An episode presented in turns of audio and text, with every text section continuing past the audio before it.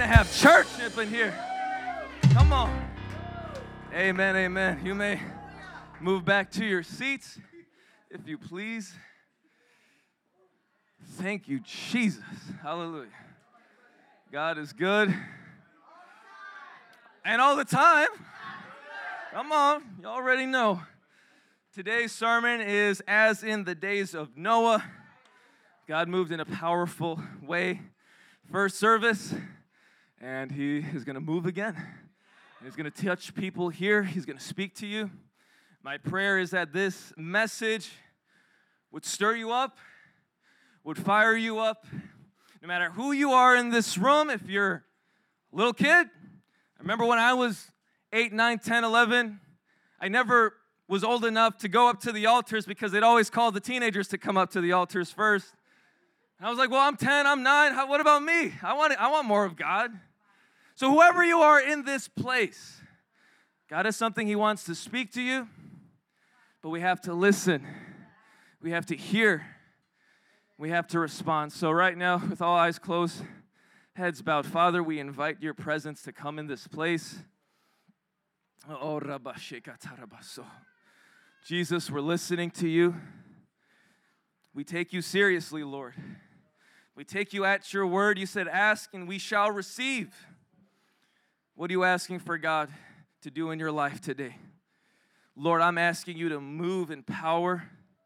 I'm asking you to break chains. I come in agreement with what Pastor Griselda was speaking. Freedom in Jesus' name. Any cycles of sin end today. Any struggles end today. Any attitudes out in the name of Jesus. Any stinking thinking out in the name of Jesus. Any oppression, anything that does not belong in the presence of God, we command it to go in Jesus' name. Holy Spirit, have your way, Lord. We love you so much. In Jesus' name, amen and amen. Praise God. All right, well, for those of you who don't know, my name is Lawrence Rodriguez. I'm a deacon here at Metro Praise. I've been serving here for about eight or nine years now. Um, I'm also a Bible college student, just about to graduate. I have just like one or two more classes left. Praise God. I'm also married to the lovely Jacqueline Rodriguez and my son Ethan Rodriguez. I have him as well. God is good. God is good. All right, let's open up to Matthew chapter 24. We're going to start in uh, verse 36. If you have time, um, you can just go to the verse, Matthew, that's on the notes. I'm just going to be mainly reading from that part. So scroll down. There we go. More, and more. Right there. Perfect. Um, so the whole chapter, chapter 24, it talks about the end times. It addresses a lot of the different things that we're seeing. It talks about wars and rumors of wars and people being persecuted and all of these different crazy stuff. Totally lines up with what we're seeing unfold in our present day. So if you want to see some cool prophecies about what the end times will look like, please take the time to read the rest of chapter 24. But God highlighted specifically verse 36 up to 39 that's the scripture that I'm going to be sharing from today. I hope it encourages you again. I hope, I hope it makes you uncomfortable. I hope it moves you. I hope it fires you up for the kingdom. And I hope that it does something in you today. We're going to be starting in uh, verse 36. Jesus is talking, and he's talking about, again, the end times, the last days. That's pretty much the context of this whole chapter, and he's continuing that on here in this verse. Let's go ahead and read it. It says, But as for that day and hour, no one knows it, not even the angels in heaven, except the Father alone. For just like the days of Noah were, so the coming of the Son of Man will be. For in those days before the flood, everybody say, before the flood. In those days before the flood, people were eating and drinking, giving marriage giving in marriage, marrying and giving in marriage until the day Noah entered the ark. And they knew nothing until the flood came and took them all away. It will be the same. Everybody say the same. It will be the same at the coming of the Son of Man. Thank you, Jesus, for your word. So in verse 36, um, Jesus, again, he's talking. For some of you who read from the NIV, you might be seeing a phrase in there that could possibly be a little bit confusing. In the NIV, it says that not even the angels in heaven, nor the Son, only the Father knows the day or the hour. I just want to address that really quick so that we're not confused and we're all on the same page. Jesus and the Father are one. Whoever has seen the Father, or whoever has seen the Son, has seen the Father, right? There is no secrets that Jesus is holding, uh, that he's keeping to himself, that the Holy Spirit and the Father don't know. They all share the information, they all share the knowledge. They are one, they are all on the same exact page. Now, why would Jesus then say the Son doesn't know the day or the hour that he's coming back? Well, Jesus was speaking as a human being from his human limitations. Newsflash, Jesus did everything as a human being. Uh, as he was enabled by the power of the Holy Spirit. So, if you think that's a little bit confusing, I hope that sheds some light on. He wasn't speaking as God, he was speaking uh, constrained to his human ability. How many of you guys know our human brain is not capable of understanding and knowing everything? If it did, it, our brains would probably explode. Who knows? Um, so, again, that's just to clarify that statement if you see it, if you happen to see it in your NIV translation. But again, Jesus clearly knows when he's coming back. He's right now with the Father at the throne, making intercession for us. Him and the Father are on the same page. So I just wanted to clear that up. But again, it says, as for that day, no one knows the day or the hour. Another thing is that we need to stop selling books. We need to stop making TV shows. We need to stop commenting about when we think Jesus is going to come back as far as the day and the hour. Let's stop doing that. Jesus said, Nobody knows the day or the hour. He helped us out a little bit. So, if a lot of people are into end time prophecy, which it is totally awesome and totally cool, um, save yourself a little bit of trouble and don't try and predict when Jesus comes back. Later on in, this, in, the, in, the, in the New Testament, um, Paul encourages us not to worry about the day um, and when specifically he's coming back. So don't waste your time on those different things that are addressing the specific day or the hour. Jesus says it here. Nobody knows. So if somebody says, "Hey, I know for 5.99 when Jesus is coming back," don't listen to them. Let them go broke trying to sell that book. They don't deserve your money. So anyway, moving on. That's what it says. Nobody knows the day or the hour. Not even the angels in heaven. Only God knows. For just like the days are the days of Noah were, so the coming of the Son of Man will be. Jesus makes this statement, and he's referring to the mindset and the attitude when he returns, and he's making a comparison between the days of Noah and his generation, and then the generation that Jesus returns. He's making a comparison here, and he's saying that just as it was in the days of Noah, how many of you guys know Noah, right? Noah's Ark, the big flood, uh, two, two of every animal, um, two of a, a pair of every uh, living thing entering the ark, right? 40 days, 40 nights, all that good stuff. Um, the Noah's Ark story. He's referring to that. He's saying, just as it was like in that generation, so it will be like when Jesus returns. Now, if you've ever read Genesis and that account and what it talks about concerning Noah's generation, we know that it was a very wicked generation. We know that it was a very evil generation. We know that it was a very violent generation. They were all of these things so much to the extent that Jesus, that God regretted even creating them in the first place. How evil, how sinful and wicked do you have to be to now grieve God's heart that He ever even created you? Those are the people that we're talking about. However, Jesus goes a little bit further. He's not necessarily naming the violence and the wicked, although that was a part of Noah's generation. He's going at something deeper, and he clarifies that in the next statement. Again, for just like the days of Noah, the, son, the coming of the Son of Man will be. What do you mean, Jesus? Well, for in those days before the flood, people were eating, they were drinking, they were marrying, and they were giving in marriage. I like to refer to that as they were satisfying their cravings they were satisfying their stomach, and they were chasing after their sexuality. They were pursuing love, however, they might have defined it back then. That's what they were doing. Doesn't necessarily refer to homosexual marriage, doesn't necessarily refer to drunkenness or uh, gluttony, which are sins, right? It simply says they were eating, drinking, marrying, and giving in marriage. I have a question for you. Where in the Bible does it say that eating is a sin? Where in the Bible does it say that drinking is a sin? And again, it's not even referring to alcohol, it's just saying drinking. Where does it say that marrying and being given in marriage is a sin? As far as man and woman, that's a blessed institution by God. So, what is Jesus referring to, and what's the relevance to the generation of Jesus' return? Why is this important? Again, there's nothing wrong with eating. Nothing wrong with drinking. That's not a sin. That's not wicked. That's what everybody does. That's a normal part of human life. Pursuing love, pursuing relationship. Some of you are single, ready to mingle, but you need to stay with Jesus for a little bit longer. Calm down, be patient. There's nothing wrong necessarily with these things that Jesus lists. I see Brian smiling. Amen. Be, be patient, my man. God, God's got your back. All right. So, um, praise the Lord. I love Jesus. All right. So, again, there's nothing wrong with these things that Jesus lists off, at least at face value. Say you're living in the time of Noah's generation and you have a job, a full-time job, and you know you have your days off or whatever, right? Saturday, Sunday, whatever, whatever it looked like back then.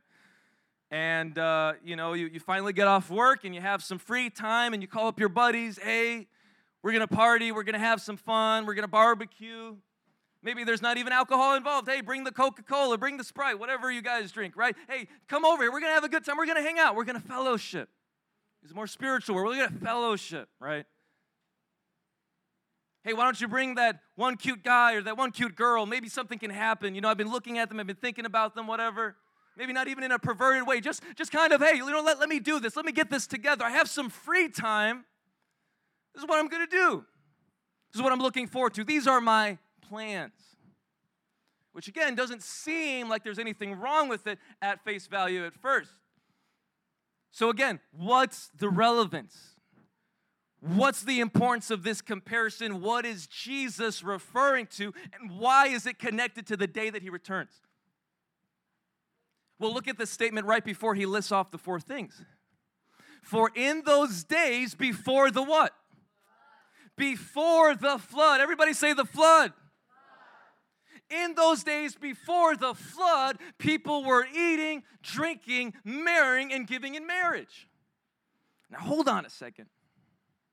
If there's a flood coming, if there's something coming on the horizon, it's a crisis, it's severe in its magnitude, it's going to disrupt things, it's going to uh, disalign things, it's going to inconvenience people's lives, it's dangerous, it's dangerous to your health, it's dangerous to your well being.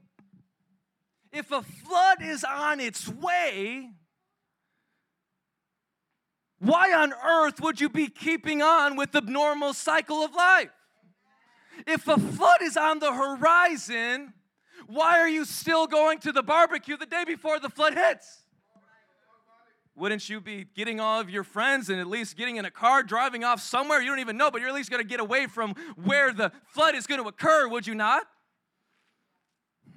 See, what Jesus is referring to is the mindset and the attitude of the people, the way that they're living their lives and the part the heart posture that they have. It's so focused on their own plans on their own dreams on their own ambitions hanging out fellowshipping. I'm just going to eat here. I'm going to go there. I'm going to be with this person. I'm going to pursue that person. I'm going to eat drink marry and be given in marriage even though a flood is on its way See, if there was a flood, again, that would change things. See, when you bring a flood into the equation, now you have to rearrange some stuff. See, any other time, if the flood wasn't even there, who cares? Eat all you want, drink all you want, hang out all you want. You have all the time in the world to spend and waste away, right?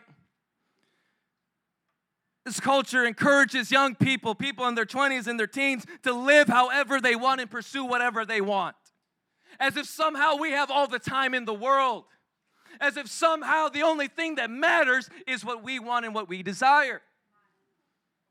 Little do they know a flood is coming. See, people don't understand. They think they can keep going on as business as usual.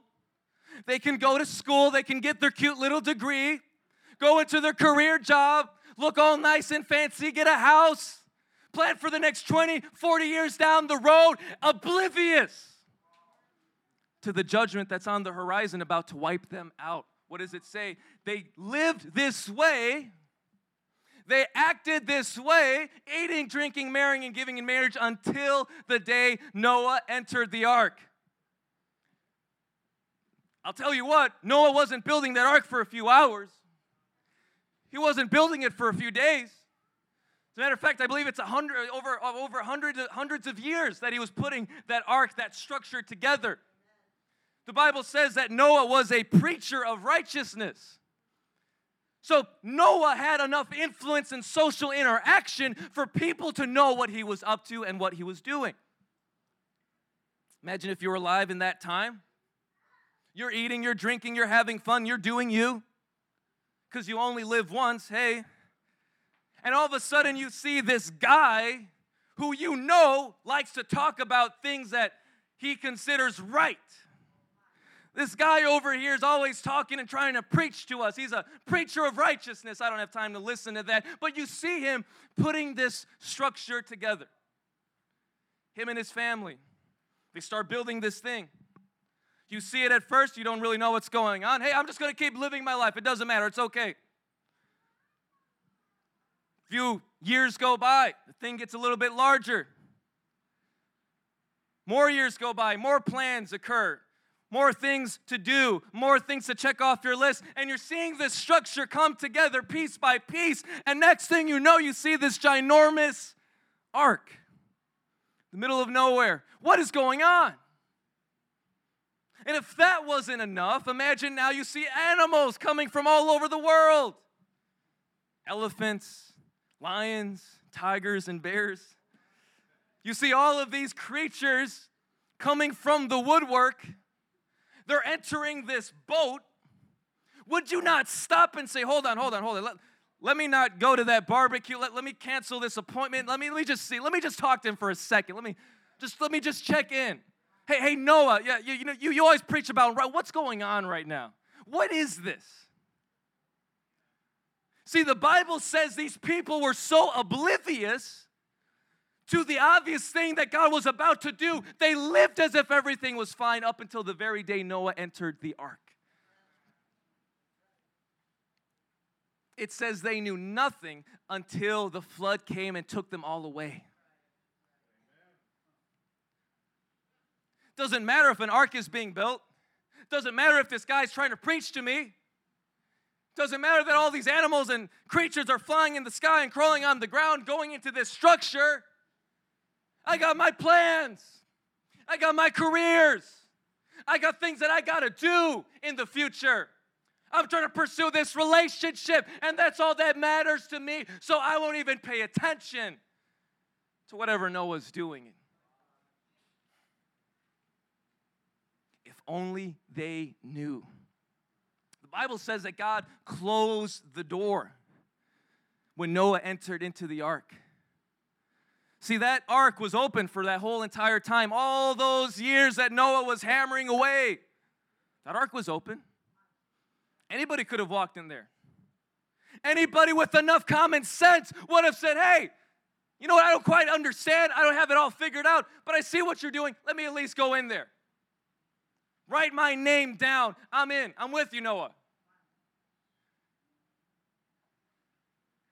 Door to the ark was open for all those years. Nobody entered it. They knew nothing. They could care less. God shuts the door. Some of you need to understand that in this place, there is coming a day where the door of salvation will be shut and nobody will be able to enter in. There is a day that is coming where it will be too late. You might see the flood coming, you might see the water getting higher and higher. It might start to be a concern to you, but you know what? When you're in the face to face with God on Judgment Day, you'll have no more time. You'll be in for a rude awakening. They could care less. The door was open to them that whole time. They didn't step in. It didn't matter to them. What only mattered to them was their normal everyday schedule and the things that they had planned.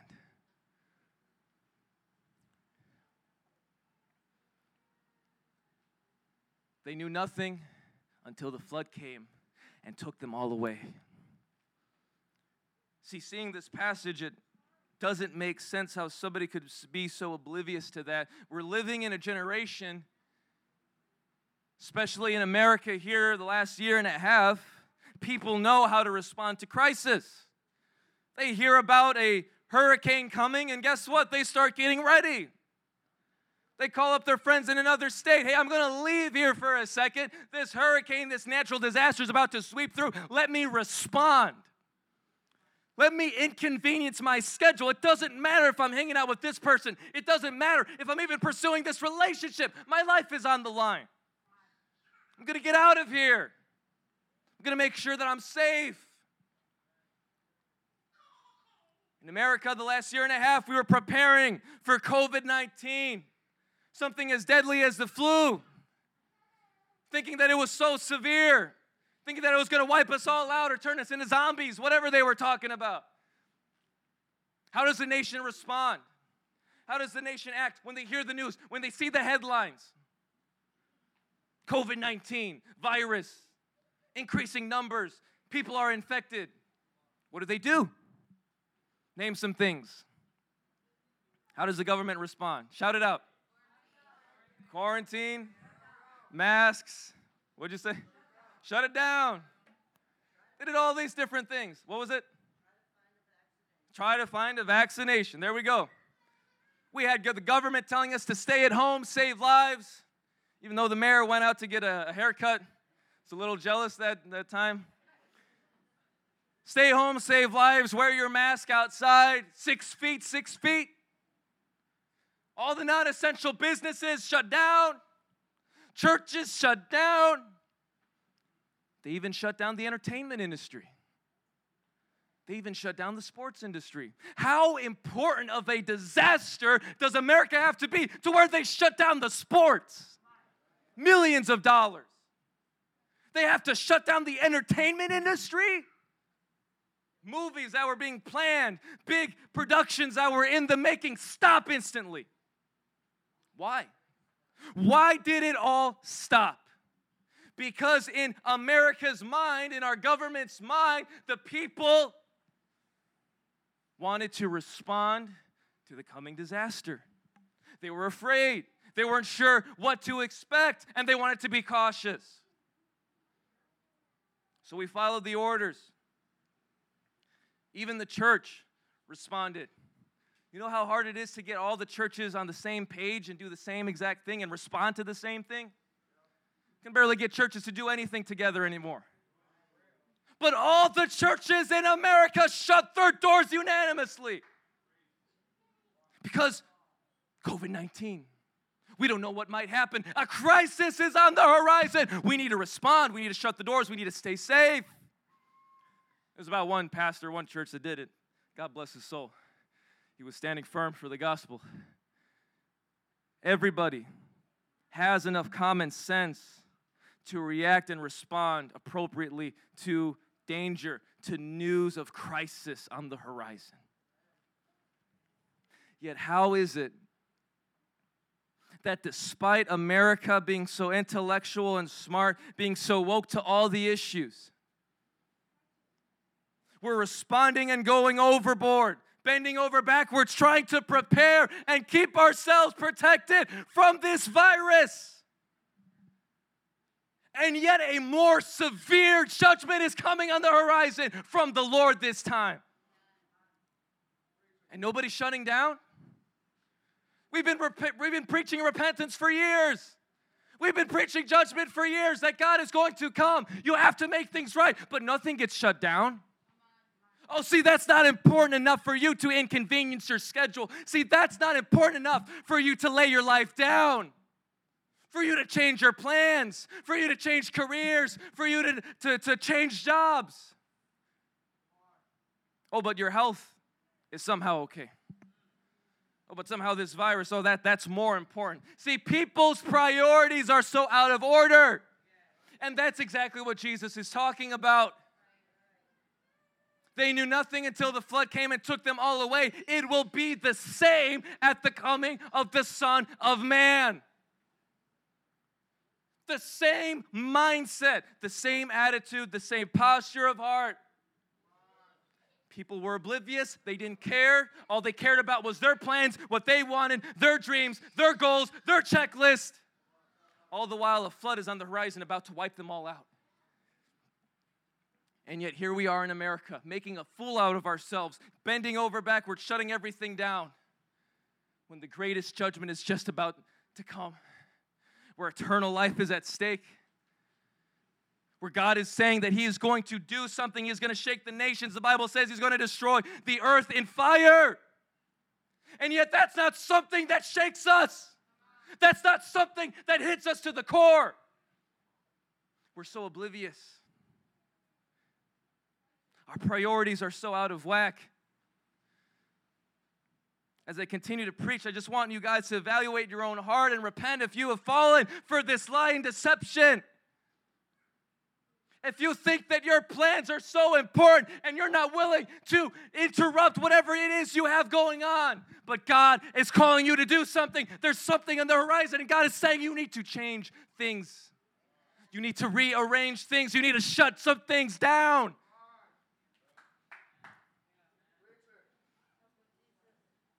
It is appalling. How have we become so dull? Years ago, preachers would come through the cities, would lift their voices around the nation, and floods of people would fill stadiums. Previous generations understood it. Previous generations understood the urgency. Previous generations responded at the call of the gospel. But we've gone so hard We've gotten so cold. We focus so much about ourselves. All we care about is satisfying our cravings, satisfying our sexuality, making a whole month dedicated to whatever we sexually desire. How perverted and backwards do we have to be? Yet the real thing we should be focusing on is Jesus' return, is the coming judgment, is eternity without Him. That's the generation we're living in. And I wish I could say that it's just the world. I wish that I could say that it's just how sinners are. Sinners sin, they're evil, they're wicked, their father is the devil. That's what the Bible calls them. I wish I could say that it's just a problem outside of the doors of the church.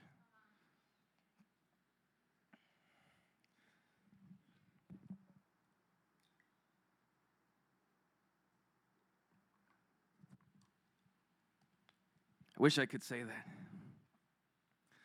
But the same problem that plagued the generation of Noah, the same mindset, the same oblivion, the same out of whack priorities, going out, eating, drinking, having fun, pursuing whoever you want to pursue. It's infected the church. It's seeped into the pulpits. Pastors are now chasing after their cravings. They're being caught in adultery. They're killing themselves because of years of depression that they didn't give to the Lord. And we wonder why the church is powerless. We wonder why nobody respects the church when we talk about repentance and holiness because they point the finger back at us.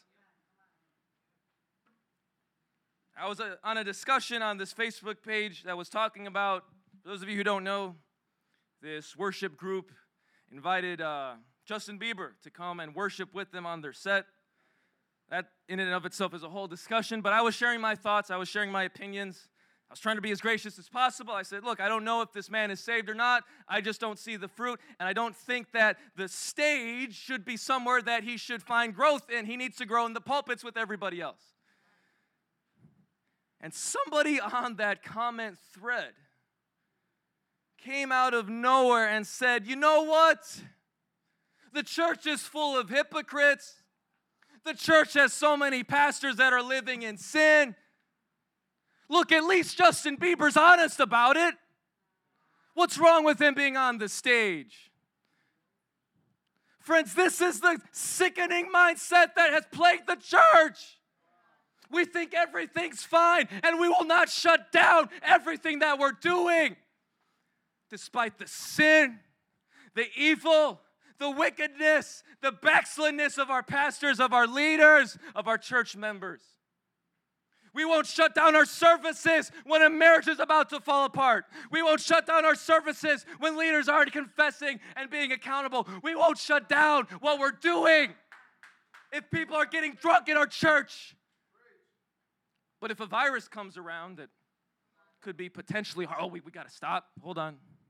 Six feet. Let's shut the doors. Let's wait a few months. Where are our priorities at?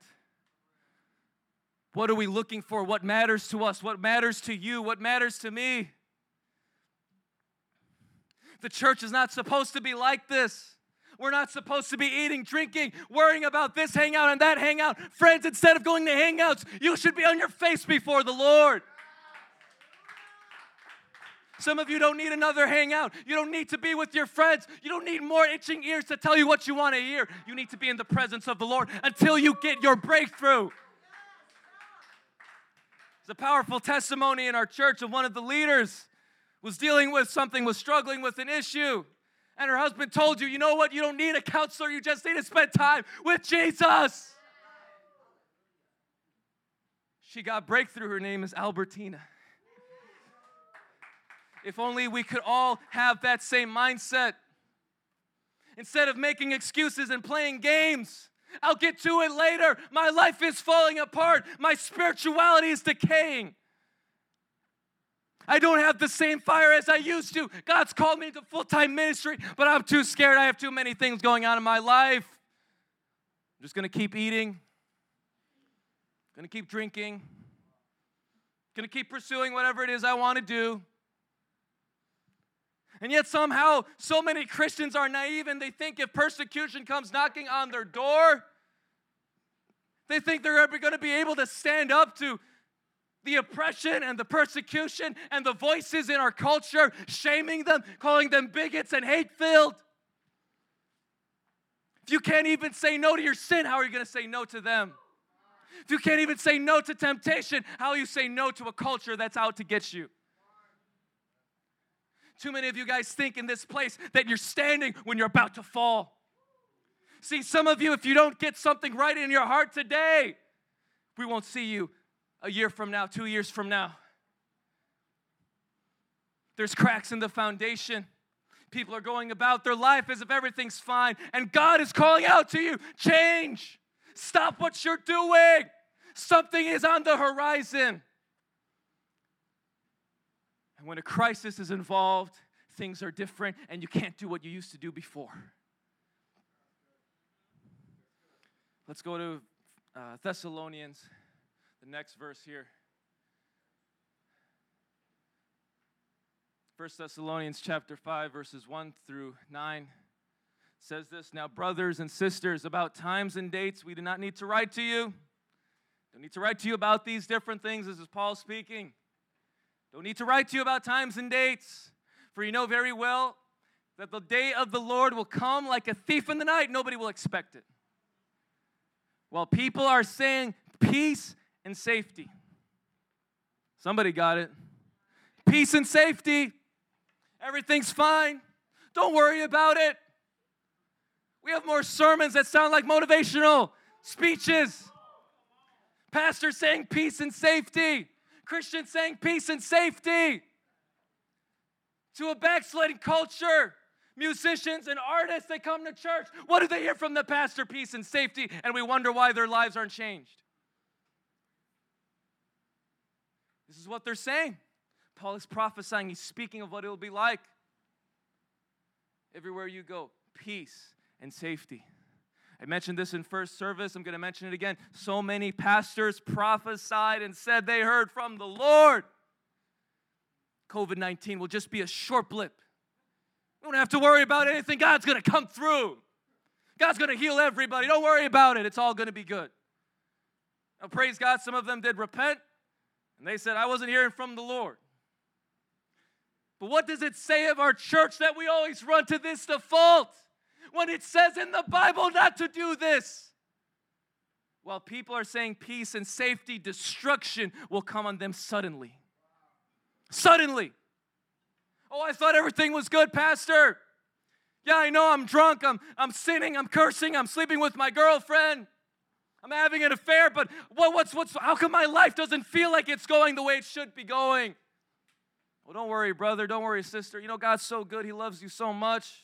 You just need to come to another altar call. You just need to put a little bit more in the tithes and offerings bucket. Don't worry, peace and safety. You're all good. Little do they know that destruction will come for them suddenly. We're seeing Christians all throughout the body of Christ abandon their faith, dropping it instantly people who used to be worship leaders, people who used to be in the pulpits. It's an epidemic. This is the illness. Destruction will come on them suddenly as labor pains on a pregnant woman, and they will not escape. But you, everybody say, but you. Everybody point to yourself, say, but me. Brothers and sisters are not in darkness so that this day should surprise you like a thief. Shouldn't be surprised. Stop freaking out. Seeing all the headlines and all the news. We shouldn't be retreating, we should be charging forward. You are all children of the light and children of the day. We do not belong to the night or to the darkness. So then, let us not be like the others. I'm tired of Christians pointing to what's going on in the world and taking their cues from sinners, from heretics, from people who are in all out rebellion, yet somehow we're writing our notes based off of what they're saying. I don't want to listen to them. I want to listen to what the Spirit is saying and my leaders that are in my life. Don't be like them.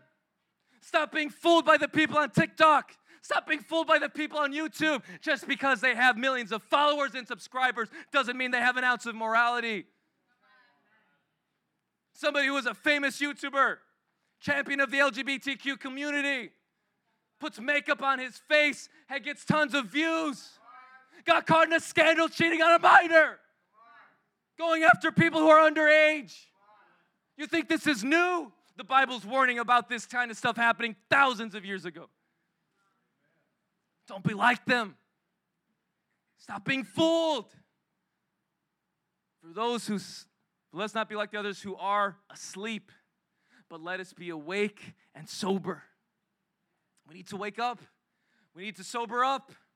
We need to stop acting as if everything's fine and we can go another day, another week, another month, not doing anything, not changing anything in our lives, despite a crisis amassing on the horizon. Let us be awake and sober. For those who sleep, sleep at night, and those who get drunk, get drunk at night. But since we belong to the day, let us be sober. What are we to do? Putting on faith and love as a breastplate and the hope of salvation as a helmet. Why are there people in the church saying that it's okay to take your armor off? Why is, do we have people in the church telling us that we are we can put down our sword? It's not that big of a deal. Stop being so mean. Stop being so passionate. I've literally heard per- preachers and sermons, conferences, trying to minimize and dumb down the severity of God's judgment, making Christians be deceived, thinking that there's no war going on. We are not given one moment or one opportunity that we are to put down our sword where there is not one moment we're able to take off the helmet. There is not one moment we're able to take off the breastplate because it weighs too much, because it's hindering us, because it's a little too heavy. Let me just take this off for a little bit.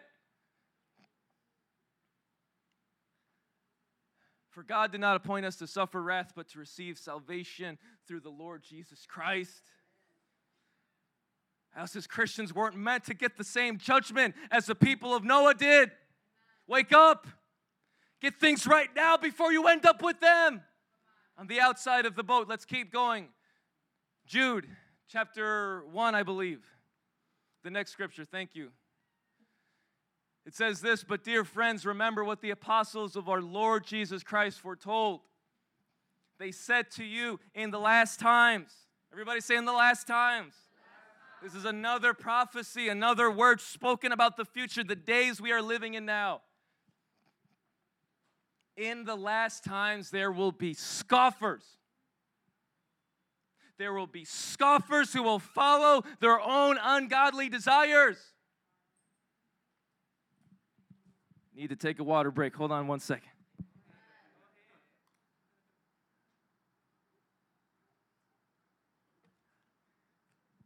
How is it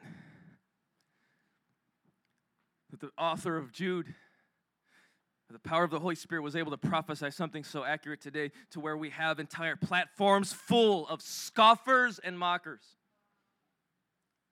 Have you looked through Facebook? Go to the comments section, that's all you will see scoffing, mocking. It could be the most serious post. Somebody losing their life, and instantly the reaction will be to, to scoff, to mock. Of course, they're not just doing it to anything and everything, but they do it to the Christians. They do it when we tell them to repent. There's a spirit of mockery that's on the loose in our generation. And they think they can make everything the butt of a joke. But little do they know, as in the days of Noah, they're about to be taken out, and they have no clue. There will be scoffers who will follow their own ungodly desires. These are the people who divide you. Within this last season, there's been so much talk about cultural issues, different things going on in the church, in our government, in our population, in the inner cities. And yet, who does the church turn to to listen? Who do they give an ear to? Who do they hear talking? Who do they start reading the books from? People who follow mere natural instincts and do not have the Spirit. Somebody needs to wake up today. You need to stop following all these woke people who are getting their cues from the devil. They're bringing division. Wonder why the church is so divided these days about all these different issues? It's because they're following the wrong person. If everybody was in tune with the Spirit, I guarantee you there would be a unity like never before.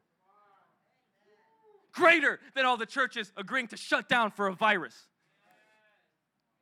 These are the people who divide you, who follow mere natural instincts and do not have the Spirit. But you, dear friends, by building yourselves up in the most holy faith and praying in the Holy Spirit, there's something that we have to do. There's something we have to do, church. We're living in the last days. Jesus' return is imminent, judgment is coming.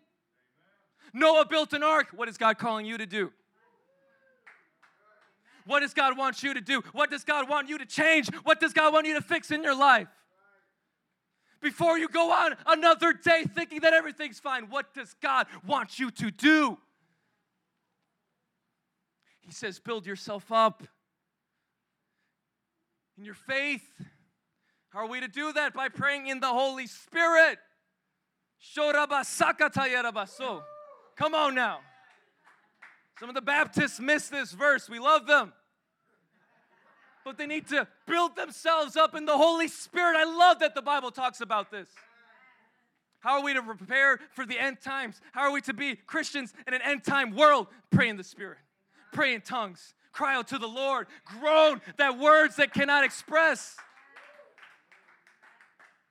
And keep yourselves in God's love. Oh, that God would keep us in His love. The Bible says He's faithful to finish what He started in you. Don't walk away from God's plan. Don't walk away from what God's telling you to do. Don't walk away from the things God's highlighting. Don't be so cold hearted that you think you can get a pass that you think this message is for somebody else, but not really for you. Keep yourself in God's love as we wait for the mercy of our Lord Jesus Christ to bring us eternal life. Vinny, if you could come, if we could all stand to our feet.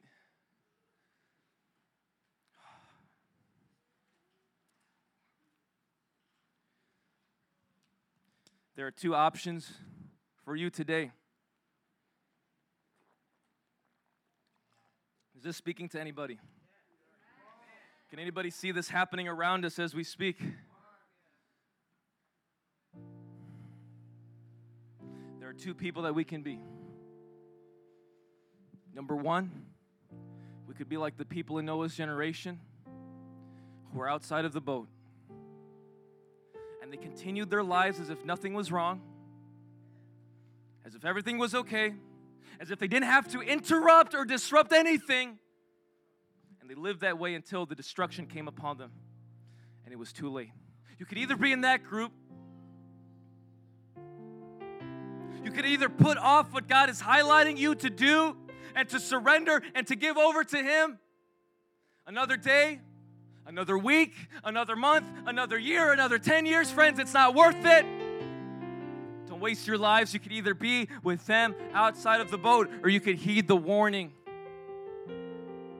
And you could take what God is speaking to His people and you could apply it and you could respond and say, Lord, you're coming soon. The end is approaching. Eternity is at stake. God, whatever you want me to do, I'll do it for you. Said it earlier, I'll say it again. Noah built an ark. What does God want you to do? How are you to respond? Just a few moments right now, you and the Lord ask the Holy Spirit to reveal it to you. I believe somebody's to get touched in this place today. Don't go another day eating and drinking. Don't go another day checking things off your list. It's not about that, there's something more.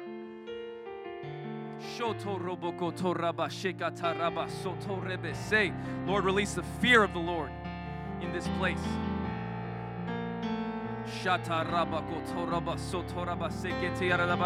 Let's just stir the atmosphere right now. Holy Spirit, have your way. Tug on the hearts right now in the name of Jesus.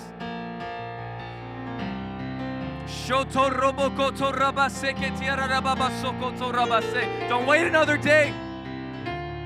Don't think you have another another week, another month. You have more time. Time is ticking. Destruction is imminent. God is returning. And He's looking for a holy people. If I can have the band come up.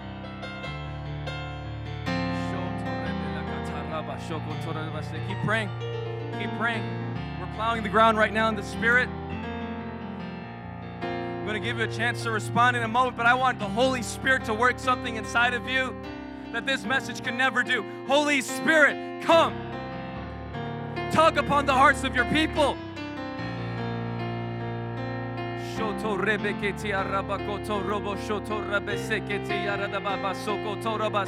The years of you being on the sidelines is over.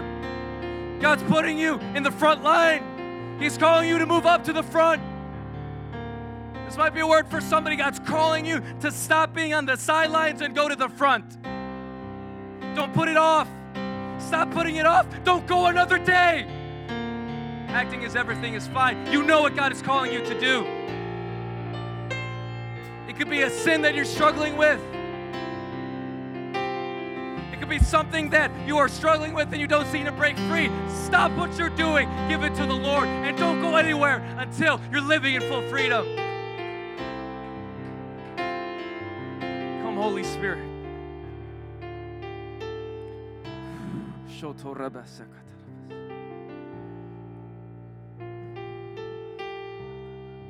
The altars are open. If you felt touched by this message, come up to these altars. We're going to call up the altar workers in a moment, but if this word was for you and you need to give something to the Lord right now, I want you to at these altars in Jesus' name. God's going to touch you.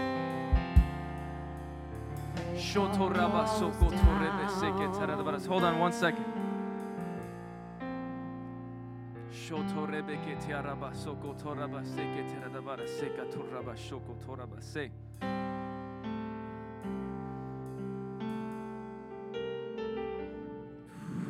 Holy Spirit, come. More Holy Spirit. Some of you aren't convicted enough to come up to the front. Lord, I pray that you would turn up the conviction in this place. Some of you guys think you're too good to come up to these altars. Some of you think you're not bad enough. You're not backslid enough. Well, I'm better than this person or that person. That's not what God is saying right now. Come, Holy Spirit. It's okay. Feel free to come up. There's no judgment, there's no shame in this place. You need God. It's okay. Do business with Him. There's time for more. Holy Spirit, come. Holy Spirit, move in this place. God's about to do something in your heart right now in the name of Jesus. More Holy Spirit.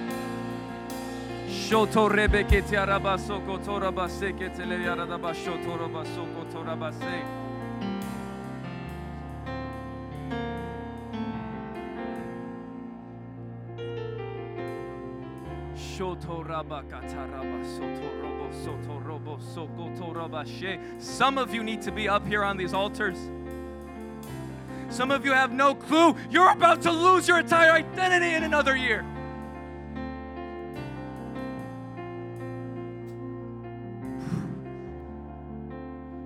If only you could see.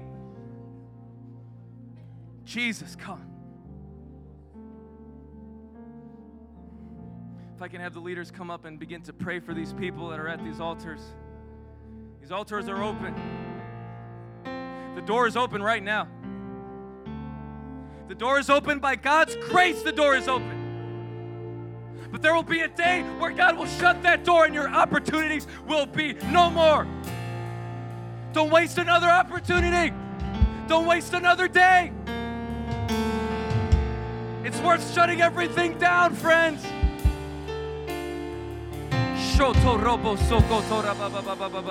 Da da da ba kata raba so. Soto rebe kete. These altars are open. Some of you need to be up here. It's okay. It's okay. You need to come. You need to come. This place erupts with praise. Shoto raba sekete